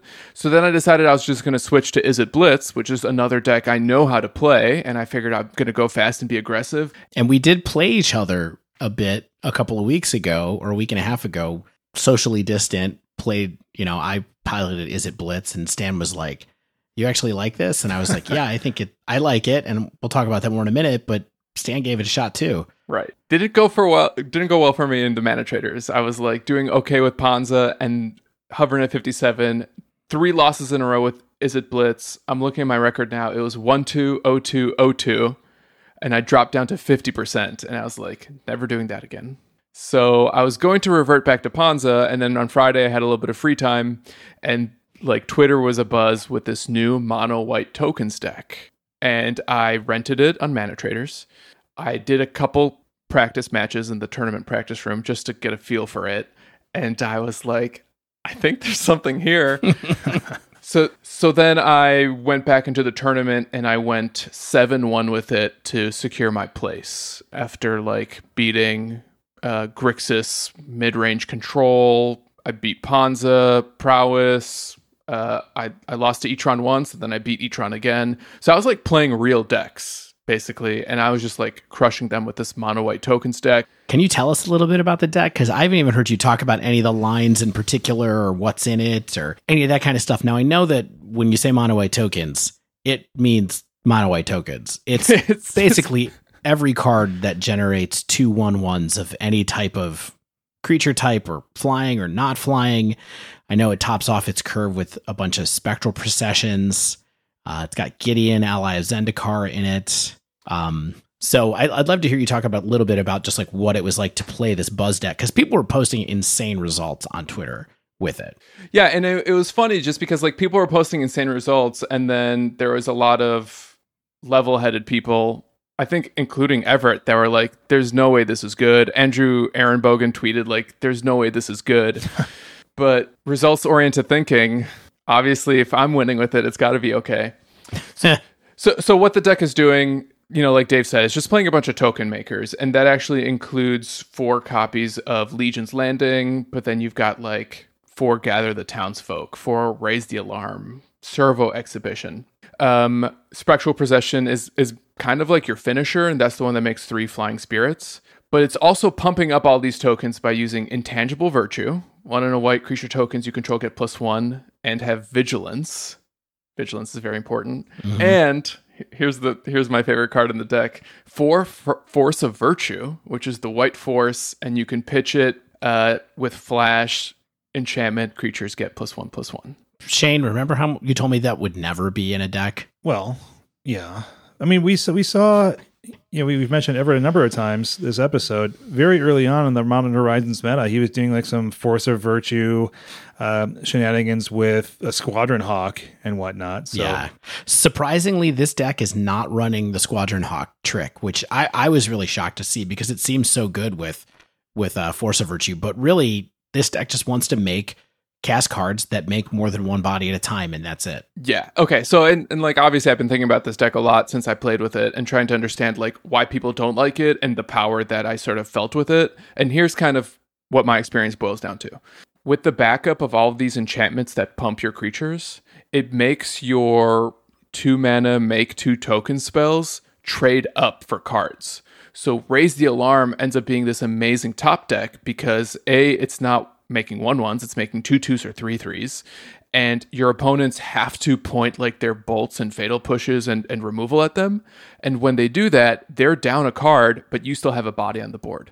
So I just found that, like, in effect, your token makers were very often two for ones or better. But this is like not a new concept. We've had we've had black white tokens as like an old, always not very great deck in modern since the you know bygone days. Like what's what's better about this deck that's allowing tokens to suddenly be something that you're considering powerful? I don't know what the black white tokens deck does except like play Sorin. You know, like I, I don't know if it has as many static enchantment based pump effects. I mean, that's the. I mean, the whole idea is intangible virtue, and you know, pr- procession, and you know, uh, raise the alarm and things like that. Actually, I don't think it ran raise the alarm. It ran like uh, lingering souls and whatnot. Yeah. So I think I think that this deck, from my estimation of looking at it versus the old black. I mean, keep in mind, the only modern event deck that was ever sold was a black white tokens Yeah. shell. You know what I mean? It was the precon that they sold. Um, I think the difference is this deck is set up to be faster, and now after a couple more years, there's more token generators that are just Yeah. here's two or three creatures on a white card, cast it, so you don't need black anymore. This deck, you know, has Force of Virtue, which is a different thing, so you get to be able to play a an anthem for free, essentially, Mhm. even though it's a two for one Right. but you make up that card disadvantage by make, having tokens that or having cards that make more than one token and so it seems possible and stan picked it up and went seven and one with it which is that's a heck of a run man. That's a that's a gp day two right there seven and one. So here's the thing: the deck is also running Loxodon. Oh Which- yeah which which is is this guy Yeah, Venerated Loxodon is pretty cool because it's another way to pump your board, sometimes for very cheap. Because he has Convoke, and every creature used to convoke him gets a plus one plus one counter. And I found that to be super important as well. I will say I didn't feel like the deck was quote unquote fast. Like this deck is not threatening turn three, turn four kills basically ever because your creatures are too small. It, it felt more like a more mid-rangey strategy that just is taking its time to like create a, a board full of ground bodies that just are really hard to fight through and are backed up by path to exile in case your opponents have big creatures of their own. And then eventually you're i found that more often than not i'm just winning off of my spectral spectral processions. Just mm-hmm. because like three flyers which are sometimes two twos or three threes just becomes untenable for people to deal with. Yeah gideon is also you know fine though i would periodically side him out yeah well interesting i mean i'm glad that it pulled you over the finish line are you excited to play in in the swiss on saturday of this week or is it saturday of next week i think it's, it's saturday I really should check. I have no idea. I just wanted to qualify. I didn't Yeah. really think about the next step. Uh, of course, I'm excited. You know, if I win, I'll maybe I can make some money. Here's my final point about this deck, though. Tournament aside, I feel like the fun thing here, whether or not this becomes the new tier one, probably not. I think we're just going to have a new staple in our 5 dumps. And, you know, in the good old days, we would talk about like the decks you can play to bring to FNM, maybe even spike in FNM. And I think this deck plays on an axis that a lot of like mid range or other aggro strategies can't really a- interact with profitably. You know, like K Command doesn't feel very good against this when you can like instant speed pump your board and like get a card, get, get yourself to zero cards using Force of Virtue. yeah So so the fact that it can like do something strong against people that aren't packing wraths for all of your tokens or counter spells for your enchantments, like feels like a way to maybe spike an event when people are not prepared. If we were having IQs, I could see this deck like pulling out top eights and SCG IQs, for example. Yeah. Are you to play it in the Swiss or are you to go back to Ponza? I'm I'm thinking about it, man. Like if if we're gonna have professional Magic players tweeting about how bad this deck is, and I'm gonna have a room full of people that don't respect it and are unprepared, I feel like this could just give me a deck advantage because I, although there's like important lines to be cognizant of, and knowing how to sideboard is really important. Uh, and recognizing like what you're vulnerable to is obviously key to like winning high level events. I think if people are not coming prepared, or I can dodge like a bunch of control matchups, it might be okay. It's between those two decks, though. Let, let's be real. There you go. I guess the other journey I went on in the last week is I hit Mythic and Arena, Historic is I guess it's just you put you were playing historic. I, yeah, They're I was just playing historic but best of yeah. one. That's right. Whether or not you play standard or historic, it all goes to your same thing. And uh, you know, we've been talking about historic on the pod. Dave made the brilliant point is that like maybe we should start playing arena just to kind of future proof us from the day that MTGO goes down. So I was like, why not? I have like an old collection from Guilds of Ravnica Standard. So I just played mono red all the way to the top. It took me about six days. I hit mythic. I'll get some some cards and packs and gold, I guess. I, I don't know. I'm still so mad you didn't use a tracker because your win rate had to have been like 70% at least, like with how few games I think you actually had to play in that time period. It's crazy. Stan is very impressive. That's all I have to say. It's it's surreal to me. I don't feel like I'm the strongest player on the pod, but I had a, a hot week. Running hot is how you win. So good work, Stan. You got to be lucky and good. Shane, what did you get up to? Well, I was trying to see if Oath of Nissa was doing anything for Mono Green Devotion and Pioneer, and also I wanted to see what leagues were looking like again because there's that sort of sentiment. Well, well, maybe maybe the leagues are a lot of different decks. Like maybe the leagues are where we're going to see those those weird decks. And my my my testing in like the tournament practice room was a little bit you know random. Of course, you never know what you're going to get there, but man, my uh, my league you'll see what my lead was like. Okay. So I rented this Jerry T list that he posted in a recent SCG article. It was kind of generally the mono green list you might expect. It wasn't super tu- tuned, but Jerry's always starting from a pretty good place. So I just was like, okay, let's just let's just use a Jerry list. There's a lot of ramp. You know, like eight elves, three carry added, and like your payoffs are kind of like the walkers and voracious hydra and walking ballista, and courser of Kruphix is sort of bridging the gap between early and late game and gives you devotion and whatnot, right? And I think also if I had played against Mono Black, then Courser would have felt a lot better than it ended up feeling. Um, but we'll get to that. And so I went into a league and I promptly waited seven full minutes for my first round. Uh, this was like 3 p.m. Uh, Mountain Time. And after which waiting, I was then paired with the trophy leader of Pioneer, Claudio, uh, and Claudio is on five color Niv. And then my next opponent, Osodan, had four trophies, also on five color Niv. And these decks just rolled me. Like I'm, I wasn't even like I had a turn two with three Burning Tree emissaries, and still wasn't able to get the job done because if Niv makes like turn five or even turn four, sometimes you're just you're likely dead because they have all the colors of the rainbow. They are casting a Bring to Light to get their sweeper. They're casting a Niv to get major card advantage, and then probably get another Bring to Light to get a sweeper. Like they're just so flexible. And I did, like I mentioned earlier, I think Oath did add some stuff to the to these decks. It really, I think it does a lot for them for one mana. And you know, I did see like the Teferi shenanigans where they're bouncing the oath and getting good value off that. So, following these double Niv losses, I then ran into Inverter three straight games, or three straight matches, right? Including the second pace trophy leader, Harry 13. So you played against three of the top four trophy board people. Well, it's um Osodon had four trophies, which probably puts them in like the top 15 Oh, or okay. something like that. Um, so like, you know, very like I played against people who are still in these leagues, right? There's like 250 people left in these leagues. Oh man, and and the, I played against some of the better players, and they all rolled me right. So my my my wins somehow were against two of these inverter decks, and I think they just didn't have it. Like they just didn't get there.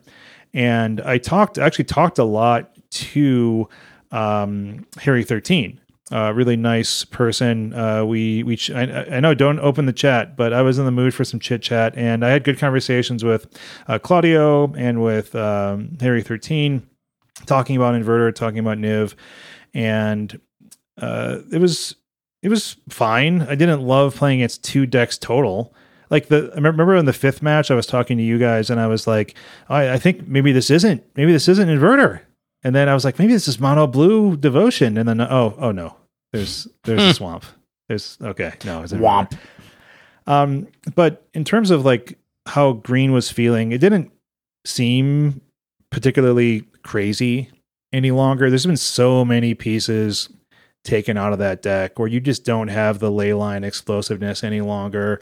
Like, you know, I, I cast a, a 14, 15 Voracious Hydra, and then just gets fatal pushed. You know what I mean? Like every all of my stuff, all my payoffs would just disappear with hand disruption because I just faced so much hand disruption from both the Niv decks and the inverter decks. And I would have faced that in the mono black decks too if I'd placed faced off against those popular decks. So I'm sort of just feeling like I'm just I get a lot of mana and I have a lot of pips, but I have like two mana dorks and a burning tree emissary, and I'm hoping to top deck something amazing that wouldn't immediately get removed or have like immediate value on the game, right? So I, I don't have your list in front of me at the moment. Do you run that new Garruk's Harbinger? No. None, none of the devotion decks seem to be running uh, Garruk's Harbinger. I wonder if you can try it. I mean, you can try it, sure. You know, protection from black seems really important right now. You know, if we're, if we're if we're trying to Maybe get we're in, in Vinemare. Go back to go back to that. Yeah, that's good. Yeah, why not? Why not? I, I just like that Harbinger, like, A, it has hexproof from black, not pro black, but it also can, like, get you cards.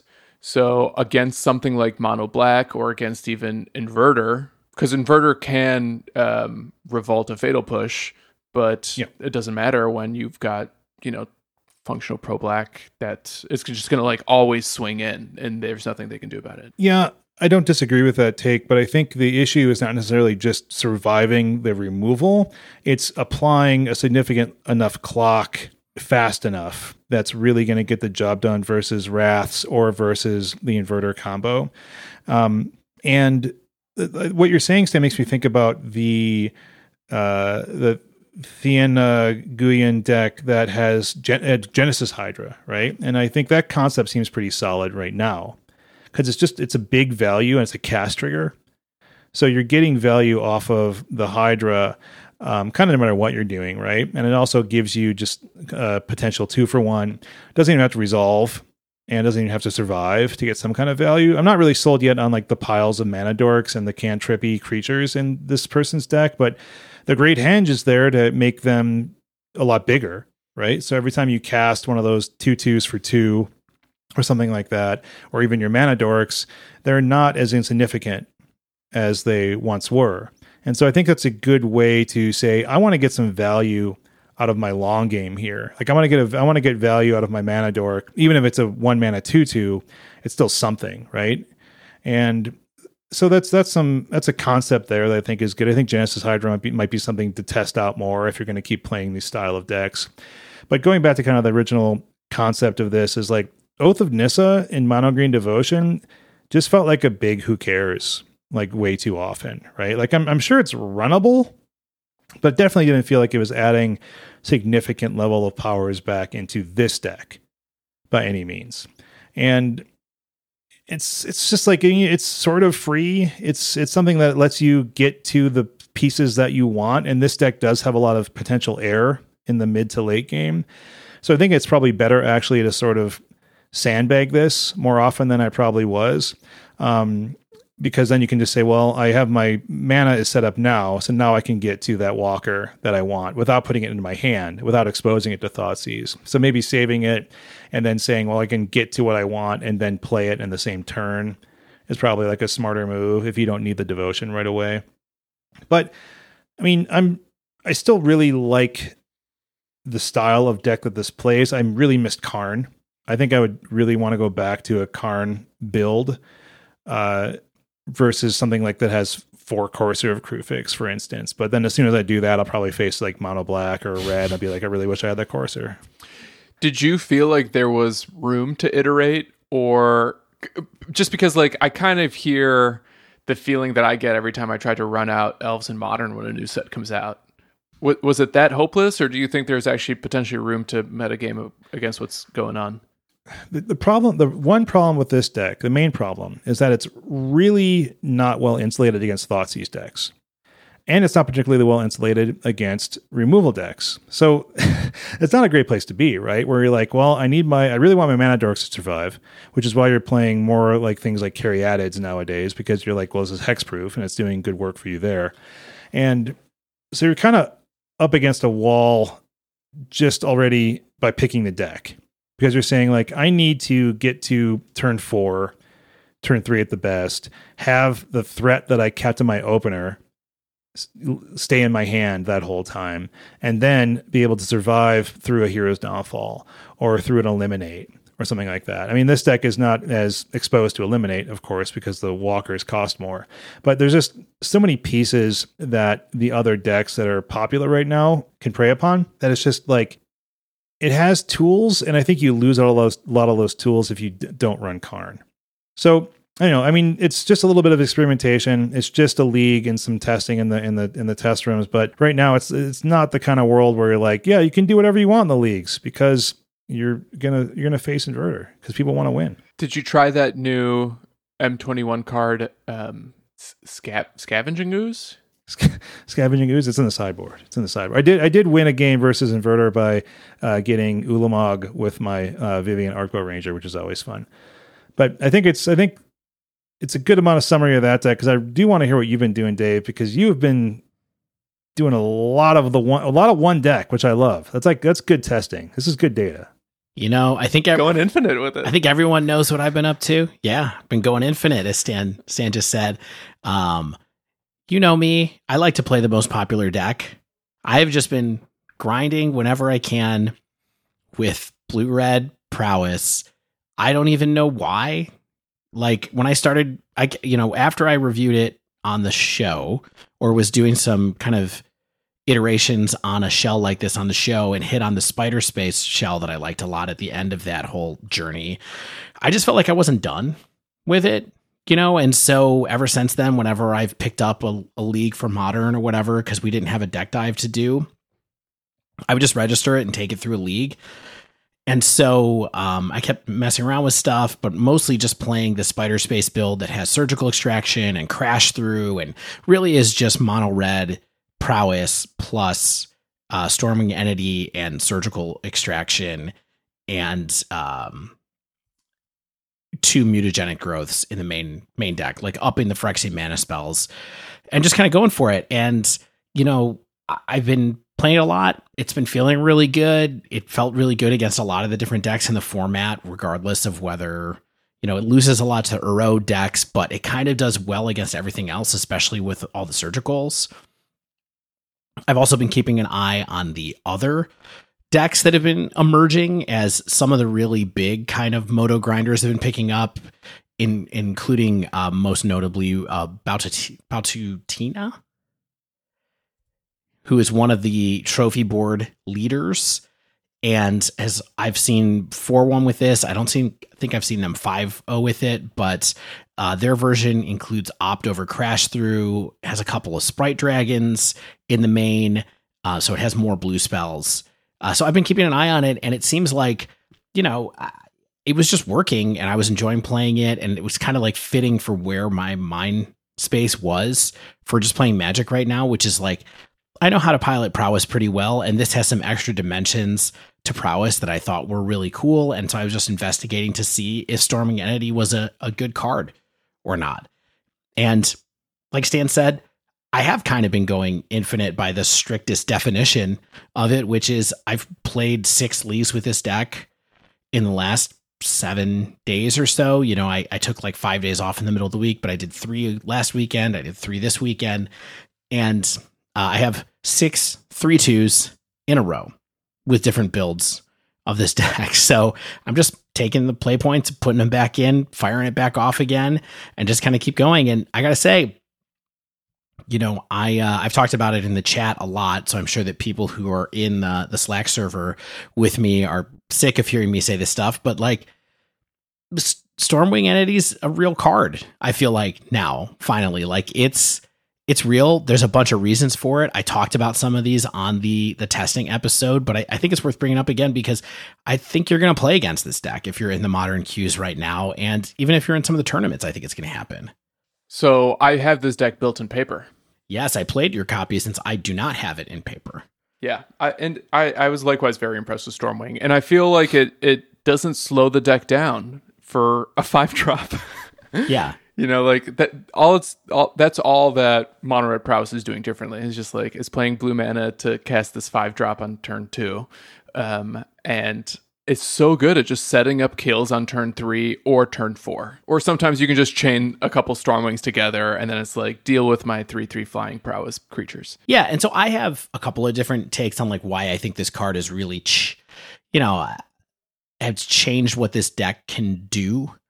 Because I do feel like mono red prowess at a certain point in time was like either you kill them on turn three or you grind up to a um, a bedlam reveler on turn five, or you die. And there's not a whole lot of margin for error.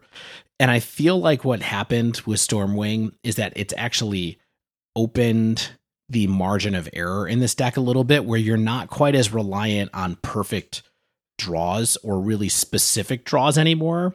You can kind of play a game that's a little more adaptable and you can change even more to the game plan that your opponent is presenting to you with this deck for a couple of number for a couple of reasons just because of Stormwing. I think. What do you think about that thought, Stan? I think that's interesting, though I would need to be told why since like all of your cards do the same thing. Like I've I've got some some reasons why. You ready to hear them? Yeah, sure. And, and and just so like we set the stage, most of your cards are just pinging for one. Right. Sometimes they're doing it for no mana, or they're like one mana prowess creatures, or they're Stormwing entity. Right. Or I guess there's Manamorphose and Crash Through, but that's it. Like, and Bedlam Reveler. Sure. But it feels like the deck isn't very sophisticated. So it's interesting to hear you say that it's versatile. Well, here here's what I think. I think that, you know, if you and I mentioned this a couple weeks ago when we had Ryan Overturf on to talk about mono red prowess. He was like the place that this deck has always struggled is that it doesn't have a good two drop in in mono red, right? There's never been a card like Kiln Fiend some people liked and you know, the Phoenix plan was awesome for a while of course for this deck and that was maybe a totally different deck if you think of it that way. I think that essentially what this is is that Stormwing filled a hole of being the best two drop that this deck could have available to it, right? That that's what the main purpose of the card is. Now, for it to be a good card as a two drop, that does not mean that you have to cast it on turn two. I would just like to point that out. And there's a couple spe- other specific reasons that I think Stormwing is very good and change the deck. So I'm just going to go through this list of bullets that I have here. One is the number one thing to me about this is honestly is that lightning bolt it's the number one card in modern that we saw in our sample size and stormwing is an extra threat that is resilient to lightning bolt with a little bit of work out of this deck that it didn't have before okay to do that you have to keep a spell up or keep a free spell up or just keep your heads up when you're about to cast Stormwing out there. But because it has three toughness already, it's a little bit resilient to Lightning Bolt, which I think is super helpful. At the same time, you can't kill it with Fatal Push, you can't kill it with Abrupt Decay.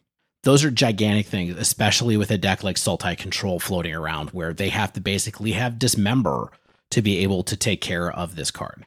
So, huge kind of like blind spot for a bunch of decks right now is that they just can't kill Stormwing Entity. Path is not very popular at the at the moment, realistically. The second thing is that flying is super important to this deck as an extra dimension because before you had to have a crash through in order to get through, get your Soulscar Mage and your Monastery Swiftspear through a complicated board, right? You need to have crash through, you need to trample over people, do a bunch of spells, hope that it's enough to get over the top. Now you can just fly over the top. And this is a creature that has high power on its own when it comes into play. Not high, it's a three, but it's a lot higher than trying to attack with a bunch of one twos when you don't have any spells to to trigger off prowess. So it can be either a decent flying attack or a very good flying attack with some extra spells thrown on top.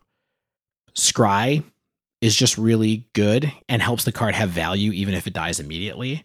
You know, it adds a little bit of extra ability to groom the cards that you're going to be drawing which Bedlam Reveler sort of, you know, Scry 2 is some functional card advantage. Uh, Light of the Stage is some card advantage. Bedlam Reveler is some card advantage. This is just another piece that gives you some like ability to have better draws, which the deck ha- lacked a little bit. The final thing is that adding blue to the deck to have a little bit of blue interaction out of the sideboard, I think is very valuable. In particular, you get to run Aether Gust which is huge. And you can also run, you know, I've been running Mystical Dispute. I think that there's a chance that you can probably play um you can probably play ceremonious Re- rejection out of the side if you want to, if you're really worried about Etron. But it opens up having a little bit more interaction if you need to, where on the other hand, you can be super duper aggro if you want to as well.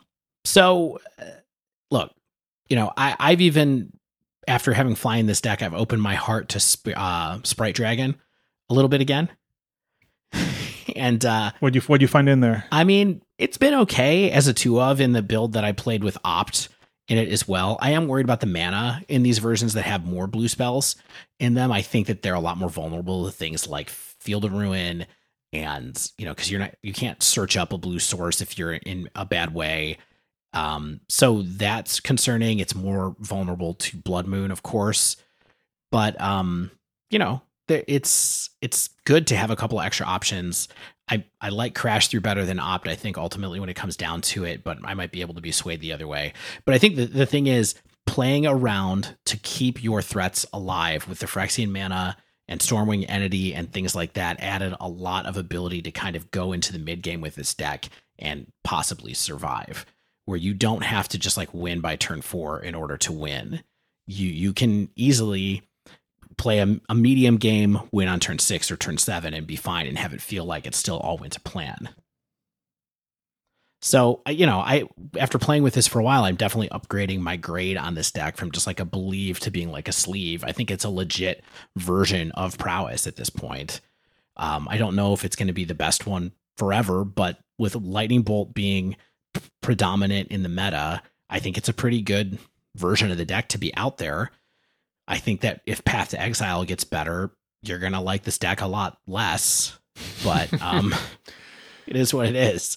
Do you think it might be just the best bolt deck right now, or is that Ponza? Because because I'll say in our in our very small sample size testing prowess against Ponza, it felt like prowess was favored. Yeah, I don't think it is. For what it's worth, I just think I got lucky playing against you. You know, I had multiple games where I drew multiple Aether Gusts, which is not always easy to do but um, I think that they run Bolt for very different reasons. And so I think Prowess probably gets the most out of Bolt, where Ponza has to run it because it needs to run some kind of removal. And that's the best removal spell ever, and it can run it, so it does. But Ponza isn't as much looking to bolt people to death, which I'm definitely looking to do in in prowess.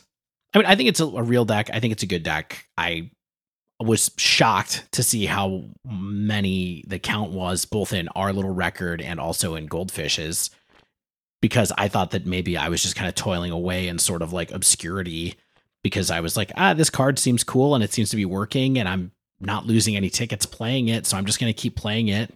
I mean well you are you are toiling away in obscurity but. yeah. Yeah. Still but I'm definitely going to try. You know, I'm still off work as we kind of joked about a little bit earlier at the beginning of the, the podcast. And, you know, with some of my free time, I'm going to try to qualify for day two of Mana Traders 2. And this is the deck I've been grinding. I'm going to see what happens. Right now, I'm one and one in the Mana Traders. I haven't had a chance to go back and try some more, but. Um, you have to do it tomorrow. Like it, the qualifying period ends on the 21st. So today today may have been your last day or tomorrow's your last day. Oh no, I thought that I had a couple more days. Okay. Maybe it's the 23rd, but I, I you're running out of time, David. Hurry. Tomorrow just play Magic all day. I mean, I can. I was planning on it. Good, and you should. Okay. Well, that was fun. Thanks guys for playing decks, doing well with some, doing worse with others, all in the name of science and, and fun radio. That does wrap up this week's show.